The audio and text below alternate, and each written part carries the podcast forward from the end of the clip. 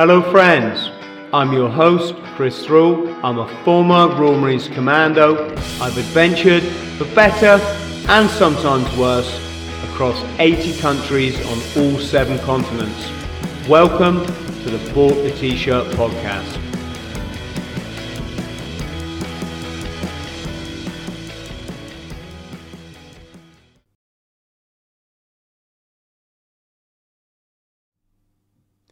Boom! Hello, legends. So, direct democracy. What is it all about? I don't even think I know. Let's get into it.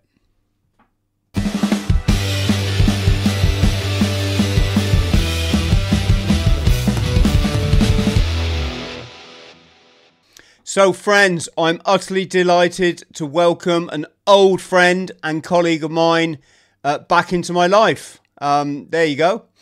Uh, Neil Petrie, um, very prominent voice in the freedom community, folks.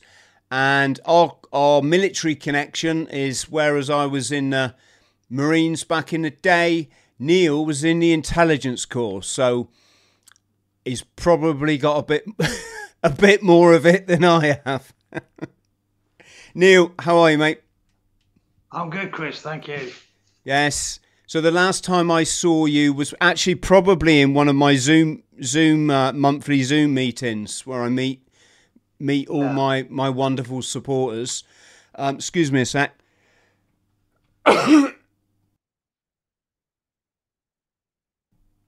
Sorry, I got dust in my lungs from uh, decorating, but um, yes. Um, but before that, it was with the Global Veterans Alliance, wasn't it? When we we marched in London to defend the kids against the psychopaths. Yeah, yeah, and the NHS ones. Why do you think, Neil? Just going to chuck this question out there. I mean, when people talk about like um, uprising, rebellion, what, you, what, what's that called? What they had in Cuba, you know, with old Che Guevara. What's that called? A bloody Revolution? Revolution, yes. When people talk about it, they often say, you know, and then all the all the military and da da da da, and I'm like, no, I don't think you get it. Military are order takers. They're not, because um, we struggled, mate, didn't we, to get sixty bloody veterans together. Oh yeah, yeah, you did. You worked hard on it as well. We mate i give that almost two years full time un for the most part unpaid. Um, yeah. we had a wee bit of support coming in. I think i paid myself 150 pound about four times in in that whatever it was 18 months. No I'm, I'm, i mean uh, you just got to do the right thing. I, am a parent um, it upsets me enough neil that richard branson goes into the schools as it is that is just what for the bloody flu for crying out loud?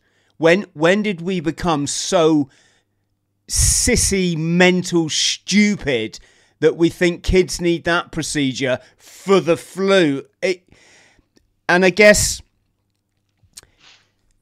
I don't know. It's it.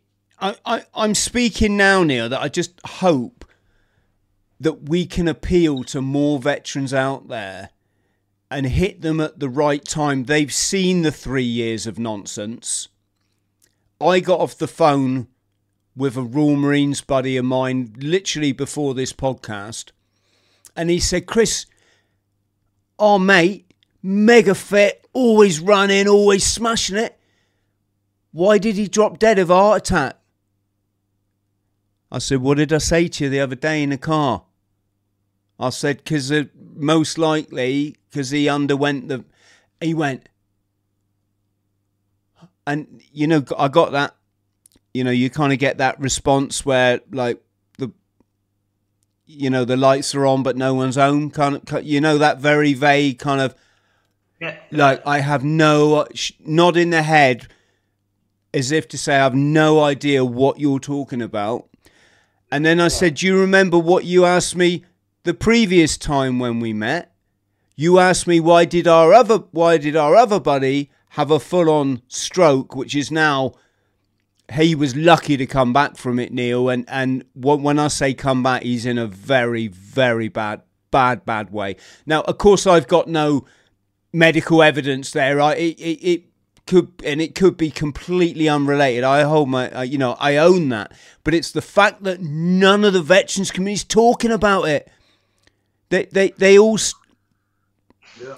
Sorry, I'm I'm sounding like I'm het up. I'm not. I'm just talking now. Hopefully, that that there's a few veterans there have been seeing the statistics off the mainstream media and go, oh, there's a lot of people like falling over now, aren't there? Um, I, I wonder what that could be. I wonder if it's because nice guys like Chris and Neil would would would like trying to make us aware for two years. Um, over to you. We got to be careful what we say, Neil. We can't suggest that certain procedures are dangerous or, or against human health. But yeah, any take on on are, are veterans going to come with us on this? Well, I think there's obviously more people becoming aware, and that will include, you know, some veterans. Obviously, it's uh, it spreads generally. And funnily enough, I had a slightly different experience. I spoke to an old mate of mine, um, and he's ex uh, Royal Marine like you, and he said that most of his friends are really het up. So it may not just be the jab. There might be a lot of other things that turn people away from, you know, what we see now with the government and the opposition. So I, I believe that there are a lot more vets who are, for a variety of reasons, you might say, against the system now and how it is. Now, I'm not saying that out of wishful thinking because, like you, I'm realistic about it because, you know, I, I saw with you as well how few people came. So I do work on that, and the aim is to get more veterans, uh, you know, involved as well. Like you, I believe that is important because you know what we saw on the marches, what, what you had you know organised, we were at the front, and that was the cutting edge with hundreds of thousands behind us, wasn't it? Mm-hmm. You know, so the people appreciated who ran the marches what you'd done, and you know what we were there to represent. So I'm hopeful to get more, and I'm trying to get more senior guys. You know, I was a major in the intelligence corps when I left 1997, long time ago. You know, and I want more, much more senior people to send the message to the establishment that you know there's generals, admirals, whatever, and others uh, interested in seeing that this system changes because it's not acceptable, is it, mate? It's it's uh, beyond sell by date. So you know, like you, I'm working towards a better future for you know your kids, my kids, all of our all of our grandchildren, and all the rest of it. So um, I'm not doing this for anything. The book, you know, makes me no money the the process has cost me huge amounts, you know, in terms of personal and, and financial to, to do what we're doing. Yes, I'm going to get a picture of your book. So, um, I should have probably. Oh, I should have probably done a bit of a, a bit more of an introduction, so I'll do that now. So, friends at home, Neil's book, spectacular um, cover, by the way. I l- love the way the red all, all blends in with the poppies one vote away, saving the West. And this is about your foray into direct democracy, which I have to thank you for because I knew nothing about this um, until our mutual acquaintance Aaron said, Chris, check out what Neil's doing. And then I looked at it and, you know, I'm all up. I, I, I'm not you know the or I haven't become the oracle on direct democracy. That's why I've got you on the show, Neil. But I'm all up for people that recognise that the current system of democracy is so it's never going to work. It's so corrupt. It's so nepo, nepo, nepotismistic, whatever that word.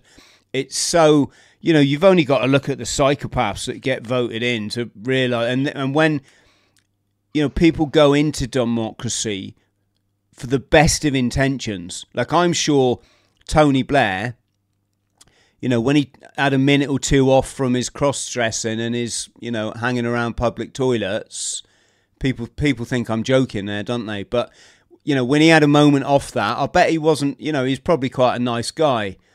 And then, of course, he went into politics. The big club, as I call them, realised that he was a very blackmailable person because of his activities, and lo and behold, we had the Iraq War. Um, meaning you get into this horrible pyramidy power thing and you might be a nice person but as soon as they say hey if you don't sign this paper you're not going you, you know you're not going to become secretary of defense or you're not going to become the the so and so for the so and oh all right i'll i'll i'll so dem- direct democracy neil tell us tell us a bit about it yeah direct democracy started in the ancient world, but it got an upgrade, you know, in 1848, basically, when the Swiss started using it. And they brought in the referendum for any constitutional changes. So the direct democracy is about allowing the people to vote on policies. You're not just voting for a representative. This is the crucial difference. Representative democracy, you hand over all of your goodies to this bloke, this woman, whoever it is, is going to represent you. With direct democracy, policies you're going to have a final decision on if you can get enough people to support you to take it down. Because basically, in Switzerland, what happens now, because what it counts is what's happening now, they've developed the system since 1848, and there's two main strands to it, really, where you can affect laws as they come out of the parliament in Switzerland. So these parties and their representatives still go to Parliament, but they're there really to administer. They're not governing, you see, because they kick these laws down to us and we can sit there and we have a three month period if we're against that law to put together in Switzerland, for instance, 50,000 signatures. It's about 1%, in the region of 1% of the people. And then you can get a national referendum if you get those 50,000 signatures.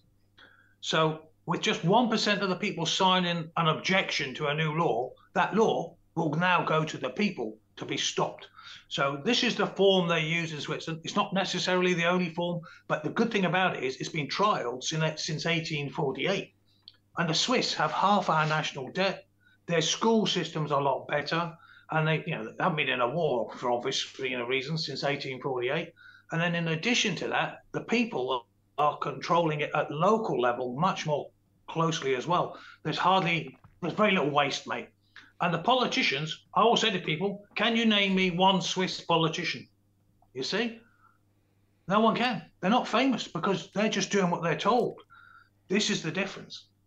It's, yeah, it's, it, it, oh, sorry, I'm trying to do 10 things at once here behind, behind the scenes. Um, yes, the old Switzerland thing. Sorry if I go off a bit of a tangent, but you know, it was what was it that they weren't in the war because they was looking after all the gold for the for the people that were embezzling it. Were uh, were they not? Uh, somewhere, yeah, yeah, yeah. Oh, yeah, that was going on. It's a bit like London today with London grad, you know, where you've got the uh, um, uh, banks in London are basically doing what uh, Swiss used to do. The Swiss brought in regulations to stop all of this use of funds and taking in the funds of the dictators, as it were. But in London now, you know, it's full of them. So we can't really sit there and say, you know, their banks are crooked. Their banks have been tidied up. Ours still haven't. Hmm. That's one of the big differences. So Switzerland had that issue. It then had to face it, you know, in public and went from there. So Neil, direct democracy. It, have I got this a little bit right? Well, I'm always a fan when people talk about voting, and I say, listen, I've never voted, not not in yeah. my life. I think we've had this conversation uh, up there in London. I'm I'm literally not going to vote for my own slavery. That's just that's just crazy behavior to not recognize that you got a left and a right and they're both the same greedy you know puppets for the greedy psychopaths. It's just yeah. so obvious, isn't it? Americans are no disrespect to our beautiful American brothers and sisters who I love, the best people on the planet, but they go they they really believe that this lot is going to make the future better than this lot, and and yeah. they go to town on this. You know, they paint their houses red and bloody blue. That well, I mean, not I am exaggerating, but you get what I'm saying and I've always said, um, I should just say there, in case someone traces my voting history, my mate Dan lived with me. He was a lovely German bloke, and and he ran for the Green Party, and it was really special. You know, we were young, we were at uni at the time, and um, he's like, Chris, you will vote for me, won't you? I'm, I'm a very loyal person, so I, I broke my rule, Neil, and I went and voted for him. You know, so I have I voted once, right? But I'm always saying I love the idea, and I don't know if this is just legend. I like to think it's not, but the indigenous communities where everybody in the tribe had a say so and everybody yeah. had to be listened to even if you was the youngest or the most infirm or disabled or the oldest if you put your hand up and said chief i want to say something right you had to be listened to and they had to take that into consideration literally like the furthest thing from what what we've got now. Yeah. It does that have any bearing on direct democracy? Yeah, yeah because the referendum is for the laws that the legislators are producing, but every citizen in in uh, Switzerland, and also, by the way, it's the same in Estonia and in Taiwan now. But the oldest one is the Swiss one. But you have what they call the initiative. So you, Chris Thrall, could put out a uh, initiative, you could say, I want, you know, I want big teacups like this to be issued to everybody, you know, and then that could go out to the public. And if you get 100,000 signatures that time, so it's about 2% probably, 2% of the population to sign up to having the big teacups, then you've got a first past the post referendum again. So every citizen can create a law. Doesn't happen too often, but it does happen. So people can stop things or create things. So basically, you've got the chance to stop laws being implemented that you don't like, or to introduce new ones that you would like to mm-hmm. see. So in that way, you know, you get a national vote on it if you get enough people interested, because you can't vote on every single little thing. But at local level, you can create local votes as well in Switzerland. You see, so you can be doing it for your bins outside and collection and delivery. It's not just national. And um, what we're working on is this voting app. Now, I'm not saying it's the way to go, but I'm just saying it's a good trial to show you how direct democracy works because you could have it on your phone, for instance, and it's using blockchain. So you're not using the standard materials that the governments use. It's a much more secure system, and we're still working on it. But uh, basically, you could put a vote on there, you know, Chris, any vote you want on there, and it's AI checked to make sure that it's neutral. It's a neutral question, and then it goes out, and it's a yes no vote. And you can create these so you could use it now. If you were standing in a council, parish council, local council, town council, MP, whichever one, and you could say to your constituents in your little local parish council, I'm the direct democracy guy. I'm putting these votes out there because I've asked you what you're interested in. You go around and you find out what the people are concerned about. You put these votes together for them and they can vote on it. So at every local parish, every town council, you could have someone standing for direct democracy. That's what we're looking for for volunteers for that now. We've got them piling up, and we've got the system developing, and uh, we've got even got Neil Oliver's involved now from uh, GB News. Um, there's a Daily Telegraph uh, columnists involved, GB News people, other GB News, and the aim is to spread is that, the word. It, sorry to interrupt you know, but is that a good thing having yeah, because you've got to get mass in terms of getting enough people to use the app, because mm. then it becomes direct democracy. Ultimately, mate, you're asking the whole country to be involved. And the point is, you know, you and I know there's a percentage at the top that is crooked and will always be crooked. No, no getting away from it. You know, as you say, they get blackmailed into it or whatever it is, apart from the psychos and the sociopaths who are just bad naturally. Do you know what I mean? But then the rest get hauled in. But you still, I reckon, and this is from you know figures that have come out routinely on political surveys. You've got a, like a built-in 50% of very normal people. You see, and then you've got the real woke brigade at the top. There may be 15, 20%, and there's about 15, 25, 30%, whatever, who will swing, you know, they're a bit independent.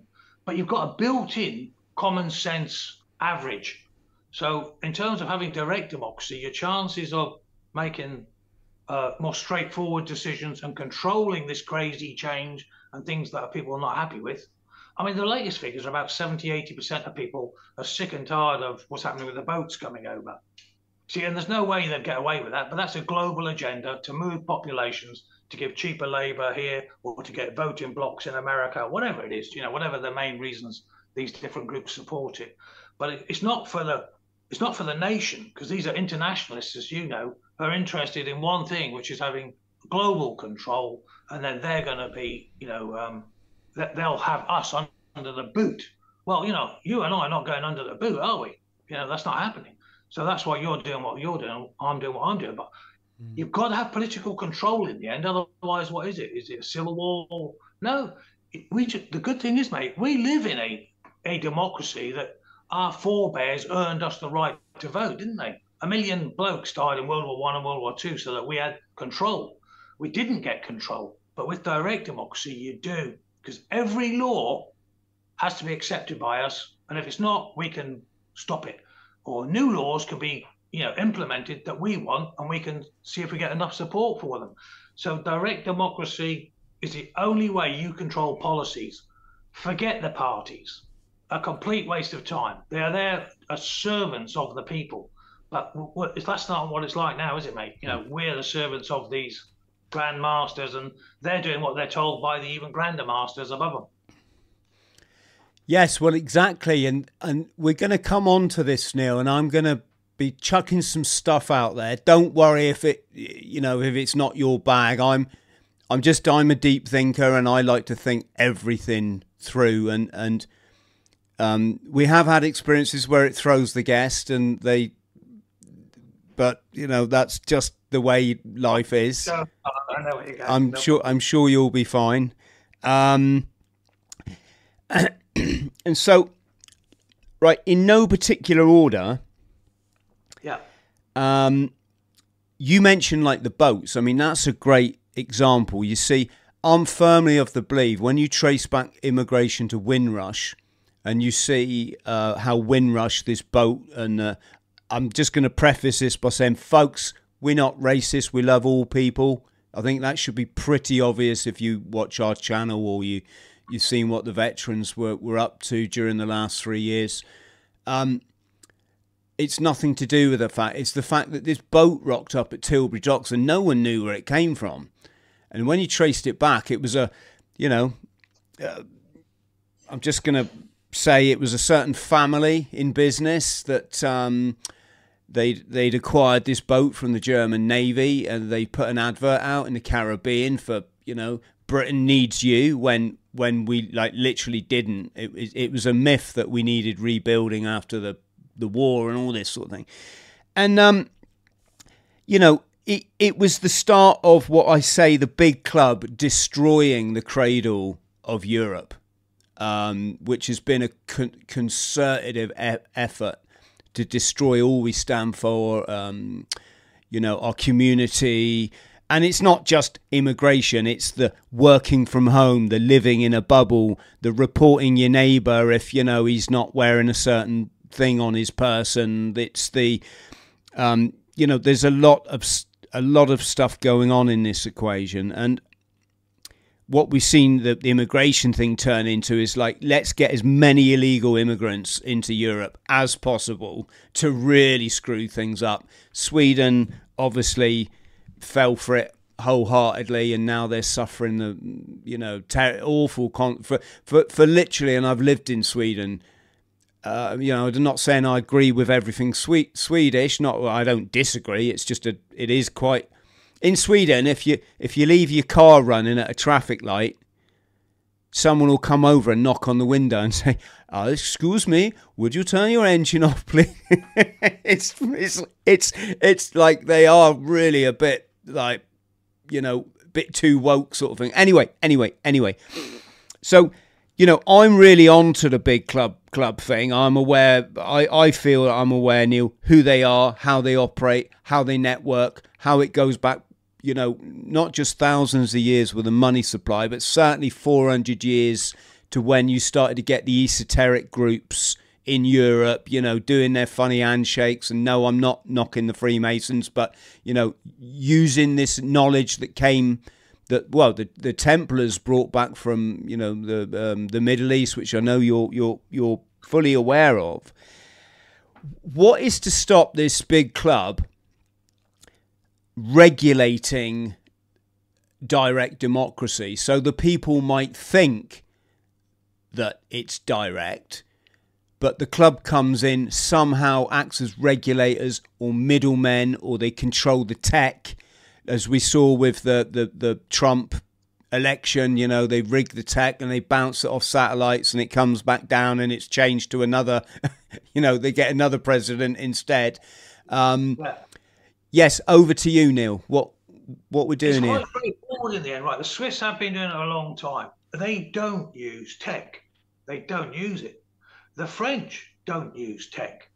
So the technical device that we're using, it might be something if it proves itself because it's block it's blockchain. So it's the same as the financial transactions. And so we'll see if that works 100%. If it does, you see, the people will decide, Chris. This is the point. You know, so you, you say, do you want just paper, like the French, just like the Swiss? People will decide. So, you know, and you say you still have to go down to the voting booth, you see? And this way, you can't go to every parish council and nick all the papers, you see? And they can be counted on site like the old days. And, you know, we'd finish at 10 o'clock and two or three o'clock in the morning with the paper votes 40 years ago, we were getting results, weren't we?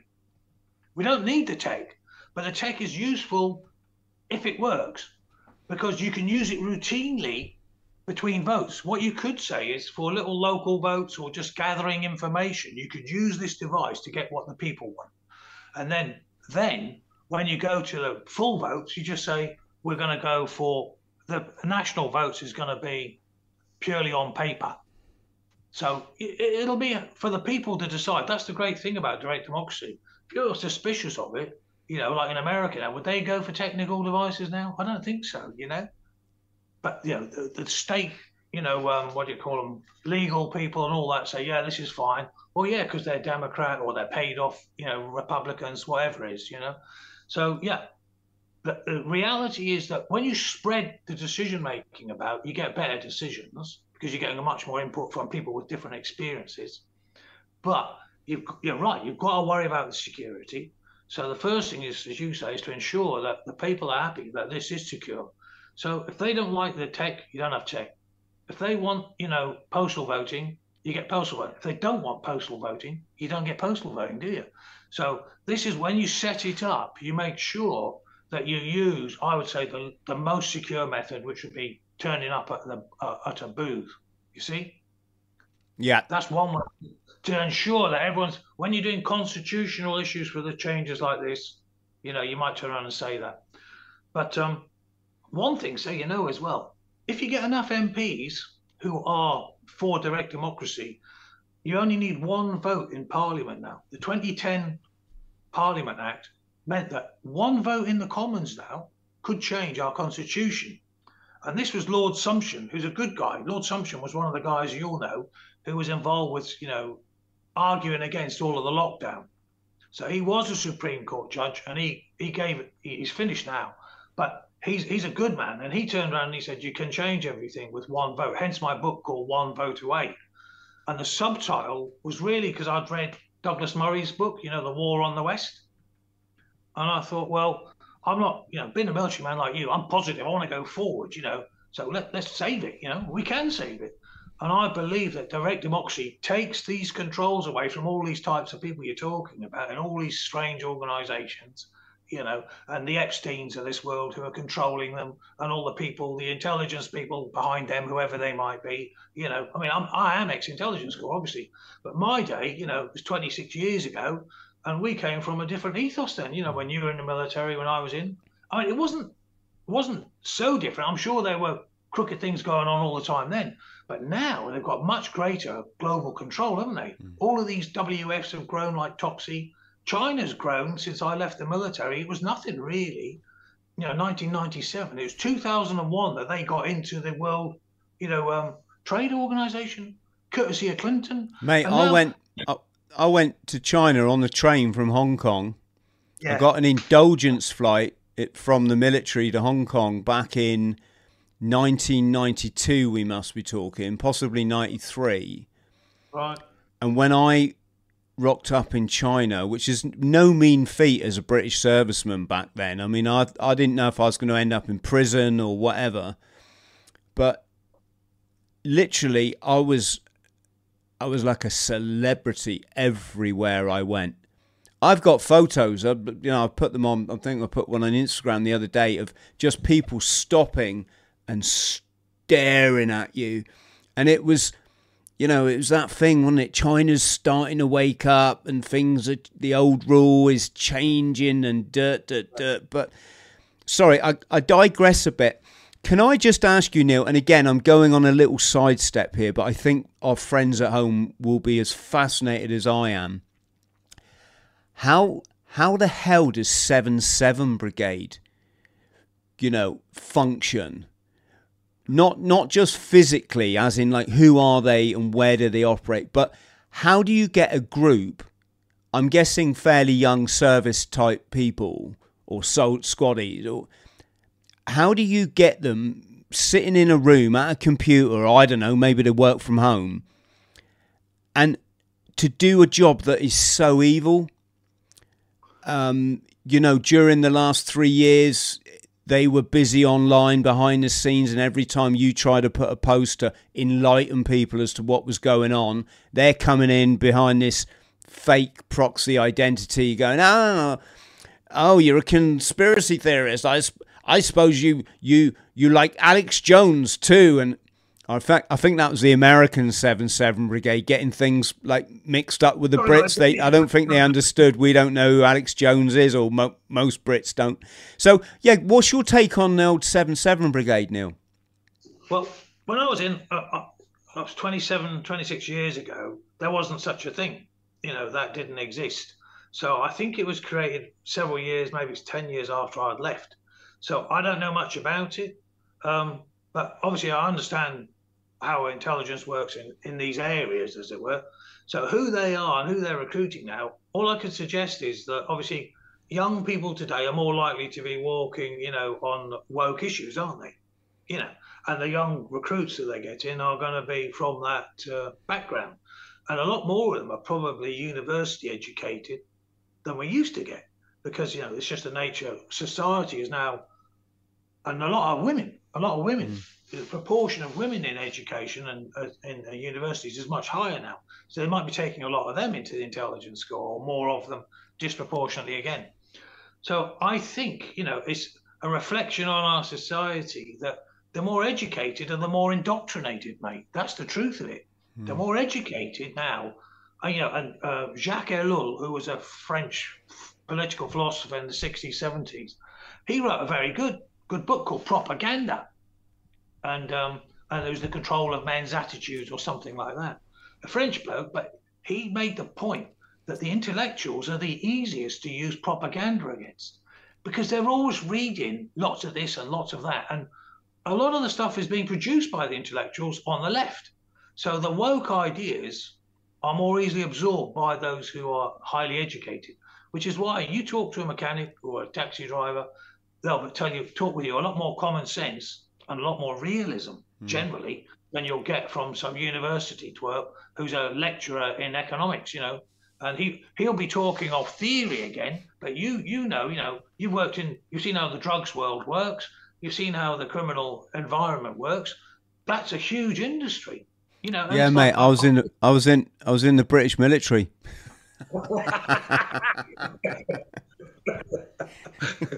Dr- drugs, drugs, and criminals. A lot of them. well, um, I was in I was in Hong Kong as well back in the uh, between eighty seven to eighty nine. So um, yeah, to get into China in '92, that would have been unusual, mate. Are you sure we were not a plan? mate, I was on that train, and when it rocked up at the border, I honestly I walked it, and it and it really was like you know r- watching Rocky Four you know these big guards All no they're not not russia is it but you you know what i mean it's like that that cold stentorian if that's the right word you know monolithic kind of dun dun dun you're in a communist country if you so much as breathe, we're going to cut your balls off and send you to the gulag. It really felt like that. But um, yes, you just just you touched on intellectualism then, which which is a sadly it's a curse because, or you know, it's not it's to to have intelligence isn't a curse, but you can. This has become a bit of a problem, Neil, as far as the podcast is concerned, because there's people out there with incredible knowledge of so much stuff, way more than I'm ever going to bloody know, you know. Yeah. And yet, what's happened is is they've become locked in the left brain, so they can repeat all this kind of stuff, but it's all what I call 3D matrix, you know, programmed, um, and it's you know that love bit, the peace, the kindness, the empathy, the interacting, you know, the, the, the knowing how to interact with people, the sensing how we're being manipulated in society to become a society of hate, a society of greed, um, a society of lust, of want, all the all the seven deadly sins, which is just going to keep our vibration low and keep us locked you know, locked in the matrix that, that, that they they're programming. So, yeah, it's in, it's interesting you it's interesting you say that about um, seven seven brigade. I guess they're young and impressionable, and that brings me on to my next question quite nicely. I'm quite proud of myself there. Um, we're going to segue into this question. I believe is the right expression. That's it, mate. Yeah, um, very professional yeah, is is so okay. Let's use an example that's familiar with both of us: direct democracy.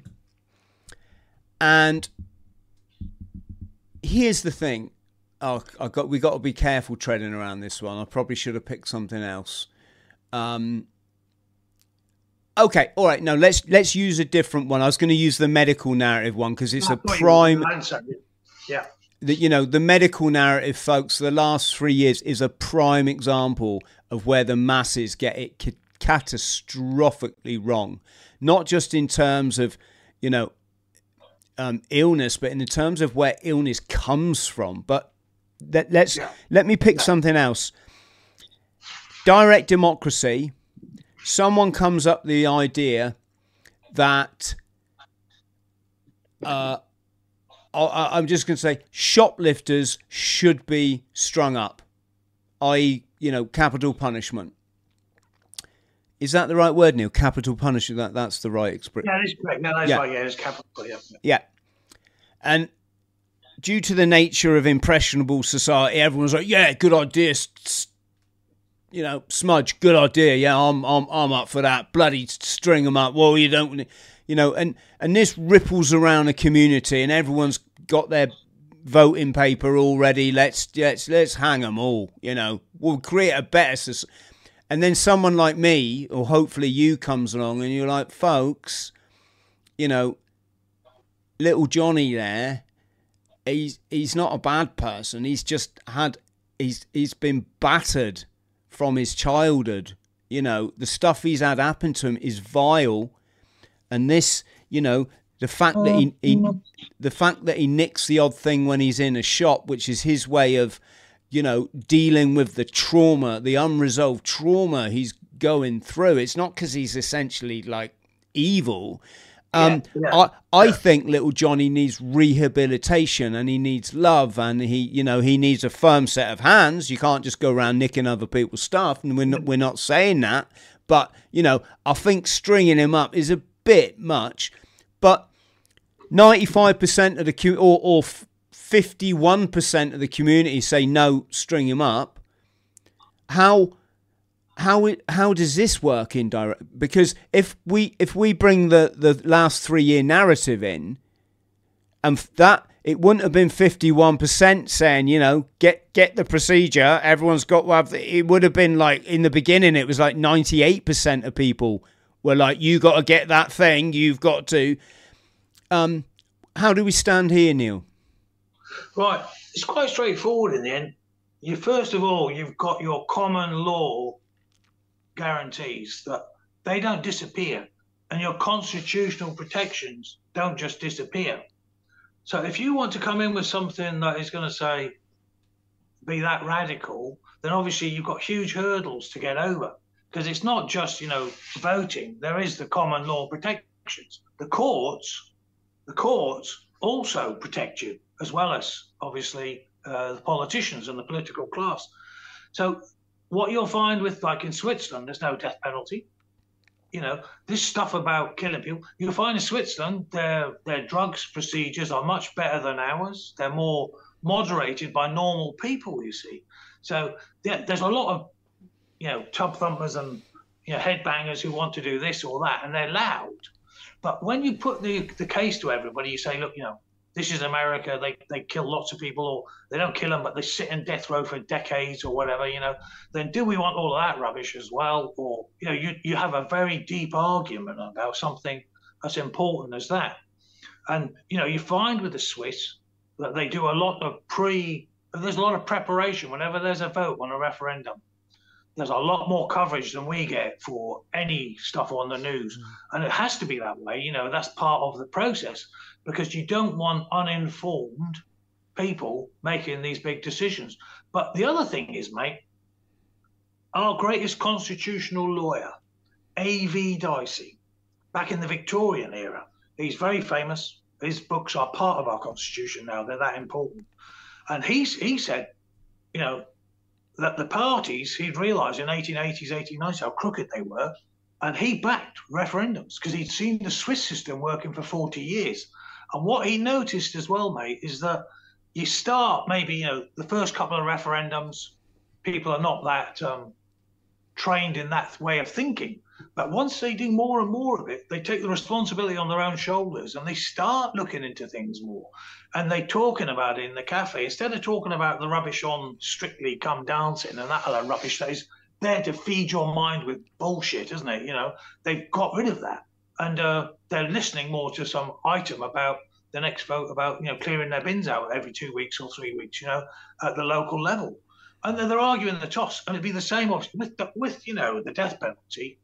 Then you'd have a very deep conversation on that one, but it would be a national vote if they could get enough people to you know hold a referendum.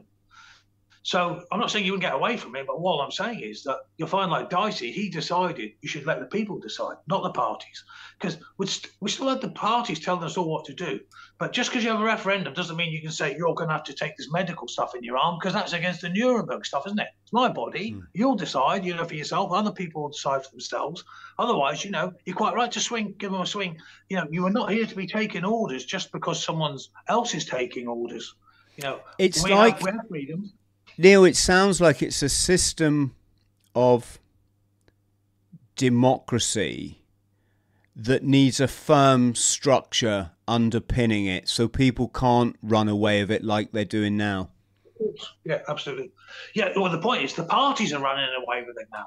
You know, uh, that that's what's happening. All of these things that you think about in the past, the death sentence, all the rest of it, yeah, they were they were put in by representative governments. If you look at all those things and then you look at what the Swiss are doing, they've got half the national debt that we have per head, you know, in percentage terms. Our GDP every year, 80% of that, you know, basically we have as a debt.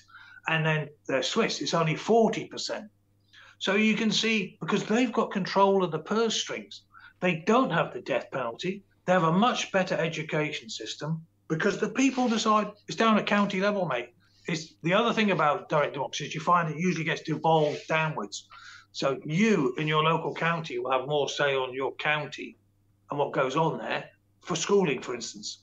You know, so they have 26 cantons and they have 26 different education systems, but it's reckoned to be the best in the world at the at the top end. You know, the vocational training for people is much better than ours. So, you know, we would have really good engineers at the lower level, electrical engineers. The, the apprenticeships are done, you know, properly, you know, like old school, and they have really good education for that. So we have highly qualified tradespeople, not some guy who's occasionally, you know, done a bit of bricklaying, you know, or whatever. So they have very good quality training that we lack, unfortunately, at that level now. Yes, Yes. Okay. Um, final thing, then, Neil. How would this relate to uh, re-establishing? Let me just use that word. Our Bill of Rights. Yeah. Well, see, this is the other I mean, thing. That sorry to sorry to talk over you, but that would be one of the th- structures, uh, the aforementioned structures I was on about. This, you know, having a system where it didn't matter if because if all the masses voted, you know, for the medical procedure to, to be compulsory, I still wouldn't want it. Do you know? Do you know what I mean? Yeah, yeah, I know what you mean. You know what I mean? Well, that's where again, when you set it up, when you're first setting it up, you know, the constitution has to be set, doesn't it? Yeah, you know, how it will work within our constitution. And all you do is you do like the Americans did. They had their Bill of Rights. They had their ten. The first ten amendments became the Bill of Rights, and they were all one paragraph, mate. This does not take, you know, a magic bit of paper this long for each amendment. It's ten paragraphs. That's all. It's one, two, three, and that's ten. That is their Bill of Rights.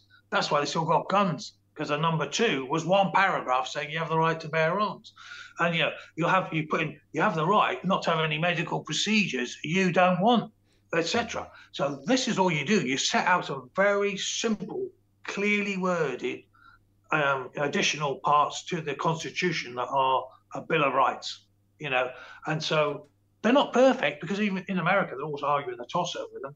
But the other thing I would say though is I would never leave it just to a Supreme Court to make the decision on the on the issues. You've got to have the people doing it.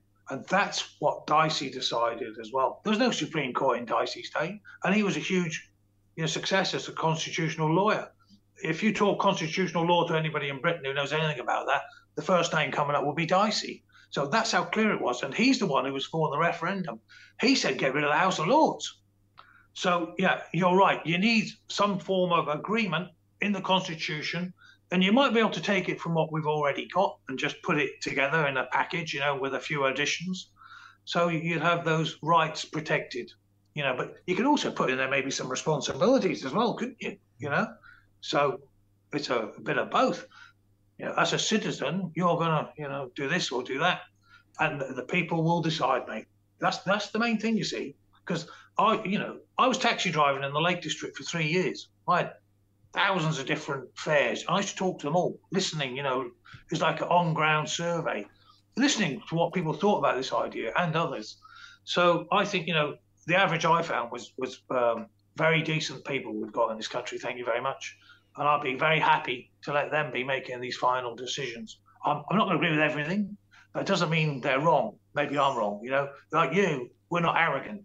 We accept that, you know, we're learning all the time and that I'll learn from other people. And I believe that, you know, I can trust them. And like you say, if you put in there a little Bill of Rights, a few paragraphs, very clear, very simple, that protect you and your body, you know, from intrusion, you know, without your consent, etc. That's all we do, isn't it? We put those in. That's it. You can't go near that. Then that is not on the cards for a vote. Yes. When you were taxi driver, did you do that Robert De Niro thing? In the front of the mirror. we didn't have the Mohican. you talking to me? You? You talking to me? yeah. Neil, listen, I won't pretend I sit here and I know the answers to this or whether I, you know, I don't know enough about direct democracy to, and, and it's not my job anyway to, you know, cast too much ju- ju- judgment on it. But it certainly um, sounds it's it certainly sounds better than what we've got. Yeah. Um, any system, if it could incorporate incorporate the spiritual battle or the warrior's journey, as we refer to it, in, would be even better still. I know. I just I just had to get that in there. It doesn't it doesn't really make sense, but um, you know, until we we hopefully someone would say, right, I I put a vote that we get rid of the Marxist education in schools and we start getting a spiritual education in there, then we can actually teach kids to love each other rather than hate each other. Um, friends at home, listen. Neil and I, we're going to go over to Locals, our Locals platform. You can just see the the, there's a link below, folks, in the box below. Uh, we're gonna go over there. We're gonna do a, a, a video, a, a supporters only chat, so that our very valuable supporters who keep this channel going can ask Neil all sorts of questions that we probably can't, you know, discuss on the other platforms. I've got one about um, Nigel Farage that I'm just I can't wait. Can't wait to ask you, Neil. Get some inside gossip there. Um, someone very kindly, it was Ian, my co-host Ian. Um, very kindly, thank you, Ian. Was reminding people, can we get some likes and su- subscribes? And guys, membership of the channel's one ninety nine. You get the little warrior axe that Ian's got, or you get some such Viking insignia to mark my my part of my ancestry anyway um, so yeah if you can support the channel on locals is where we go a bit deeper folks so you can support us on locals or or or patreon everywhere gets all the same bonuses folks except that locals you can contribute to the chat on locals and watch the private videos um, that's it. Thank you, everyone. Can I say who's bought a copy of my book? My books. There they go. They're in the wrong order. It should be Eating Smoke. That's my Hong Kong memoir. One man's descent into crystal meth psychosis in Hong Kong's triad heartland. That was me at 26 years old, I think. Followed by 40 Nights. Great recovery memoir for those people that might be struggling a bit with the old booze or something. Um, and state of mind is how I ran the length of the country, um, non-stop, bar sleeping at the side of the road and carrying a very heavy Bergen uh, to raise awareness of veteran suicide. That's quite a good book if, for those of you looking to smash it out a bit. And uh, and the final thing I'll say if you're struggling, folks, if you're hearing stuff in these podcasts that you think, yeah, I, this kind of makes sense, but I'd like to learn more, or you might be battling the booze or, or wanting to do a parachute jump, whatever it is, hit me up for some inexpensive life coaching. Uh, I do money back guarantee. If I don't make your life better, you don't pay me. You know that that's not a bad deal, is it? Really, uh, Neil absolutely fantastic chat, mate. Stay on the line so we can go straight over to locals. But um, yeah, I, um, I really enjoyed that, and it was great to see you again. And you, Chris. Thanks a lot, mate. I've put a link for Neil's book below, folks. And Neil, can I just clarify before I go and post it and get this wrong? Your Twitter, is it twitter.com forward slash direct demos UK? Or is that someone else? No, it's um. It's DD got right now. It's it's what? Sorry. DD right now. DD right now. Okay, we'll I'll I'll put that link below after our chat. Friends, much much love. See you on locals. Friends, thank you for listening to the Bought the T-shirt podcast. Please like, subscribe, and share. And don't forget to follow me on social media. Username Chris Thrall. Instagram chris.thrall. Thank you.